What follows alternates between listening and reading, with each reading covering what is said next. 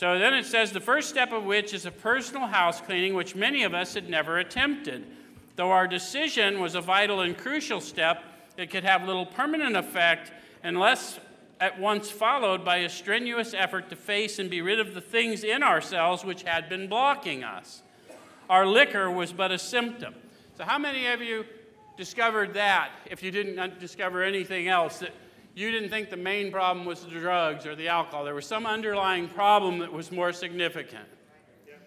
So that's what they did too. And so they needed to face and be rid of those things that were blocking consciousness. Remember when they told us where and how we find the power?